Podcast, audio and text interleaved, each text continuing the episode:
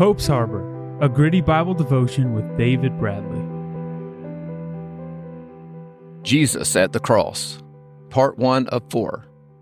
Key verse is John 19:17.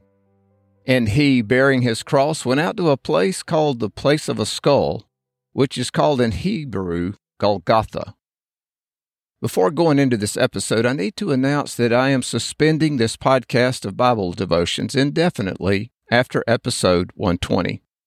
And the reason for this is my primary calling is a writer, and teaching is secondary to that. I have another book in the works, but haven't been able to devote enough time to complete the manuscript and get it published. But I will keep the devotions available on Buzzsprout. And listen, thank you for listening.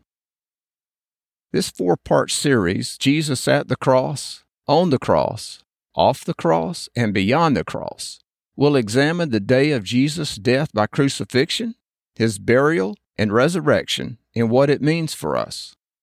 The devotion focus is Jesus sentenced to death. Now, even though innocent, Jesus was sentenced to death by the Roman governor at the urging of the religious elite in Jerusalem. And why did Jesus' own people turn against him enough to enlist the help of the hated Romans? Well, essentially, because he told them their religion would not get them favor with God. And this meant they were hellbound. Now, few things get religious people riled up like telling them their works are useless for their eternal destiny. Now, eternal rewards, yes, but we'll go into that a little more later. And so Jesus accused them of this in Matthew 23 15, where he said, Woe to you, scribes and Pharisees, hypocrites! For you travel land and sea to win one proselyte, and when he is won, you make him twice as much a son of hell as yourselves. And so Jesus offended the religious rulers to the point they plotted his death and told the Roman governor, as recorded in John 19 7, the Jews answered him and said, We have a law, and according to our law he ought to die because he made himself the Son of God. Now, in the three years leading up to this, Jesus proved he is the Son of God by displaying power only God holds. That is, he raised the dead, he healed the sick, the crippled and the blind, and the deaf. He cast out legions of demons as recorded in Mark 5 9 and Luke 8 30. Here's the account from Mark chapter 5, verse 9. And then he asked him, This is the demon possessed man Jesus is asking of, What is your name? And he answered, saying, My name is Legion, for we are many.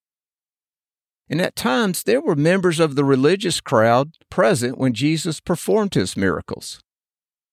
But even then, the hierarchy of religion in Jerusalem was threatened by Jesus' power, and they feared losing control and the power and wealth that went along with their willingness to serve the brutal Roman occupiers. But wait, could not Jesus, as Son of God, call down angels to deliver him? Yes. Listen to Matthew 13 41. And this is talking about Jesus' authority over the angelic host. The Son of Man will send out his angels, and they will gather out of his kingdom all things that offend and those who practice lawlessness. So this verse reveals Jesus had command of the angels. And then when the mob came to arrest Jesus the night before his crucifixion, Peter pulled out his sword and swung it at the head of one of the mob. Well, the man obviously ducked, but still Peter cut off his ear.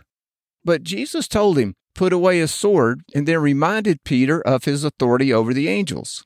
And this is found in Matthew 26 53. Or do you think I cannot now pray to my Father, and he will provide me with more than 12 legions of angels? Now keep in mind, one angel can lay waste to the earth. And so Jesus is telling Peter and he's telling us, he has command of the angels. And with the angelic army standing ready, why did Jesus allow godless men to beat him without mercy with a whip? And why did he not fight back instead of submitting to the torture, even to the point they made him carry his cross to the place of execution? Well, Jesus explained this earlier in, his ministry, found in John 10:17. Therefore, My Father loves me because I lay down my life that I might take it again. This verse takes us to the heart of the gospel, not the plan of salvation, which is a part of the outworking of the gospel, but the heart of the gospel. Do you know what it is? The gospel itself in its essence? When Jesus said in Luke 4:18 he was anointed to preach the gospel to the poor, what did he mean? Well, briefly, the gospel is the work of Jesus to reconcile the human race, the whole human race, back to God. Dying on the cross was God's chosen way to bring this about. And that is Jesus dying on the cross. That is why Jesus said he would lay down his life. And in John 10 11, Jesus tells us, I am the good shepherd. The good shepherd gives his life for the sheep. In fact, it is worth the time and effort to read the entire passage found in John chapter 10, verses 1 through 18, and especially verse 18. And in John 10 18, Jesus declared his power to lay down his life and the power to take it up again. And he meant take it up from the grave. Now, by this declaration, Jesus reveals his willingness to die. But why would he be willing to die even though he knew he would live again? And it's because only by dying in, in our place and having the wrath of God poured out on him as punishment for our sins could he provide atonement for our guilt before God. Now, with sin paid for in full, he is now free to offer redemption to the human race. But even then, we must choose to receive the forgiveness offered. And we do this by praying to God, asking Him to forgive us, and then repenting from known sin the best we can as we learn from reading the Bible. And this is where the plan of salvation comes in, if you want to call it that.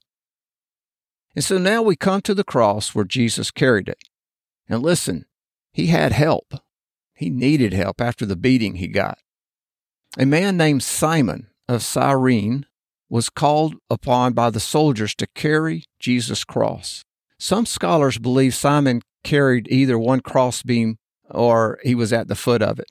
But regardless, John 19:17 informs us Jesus carried his cross to Golgotha, the place of a skull.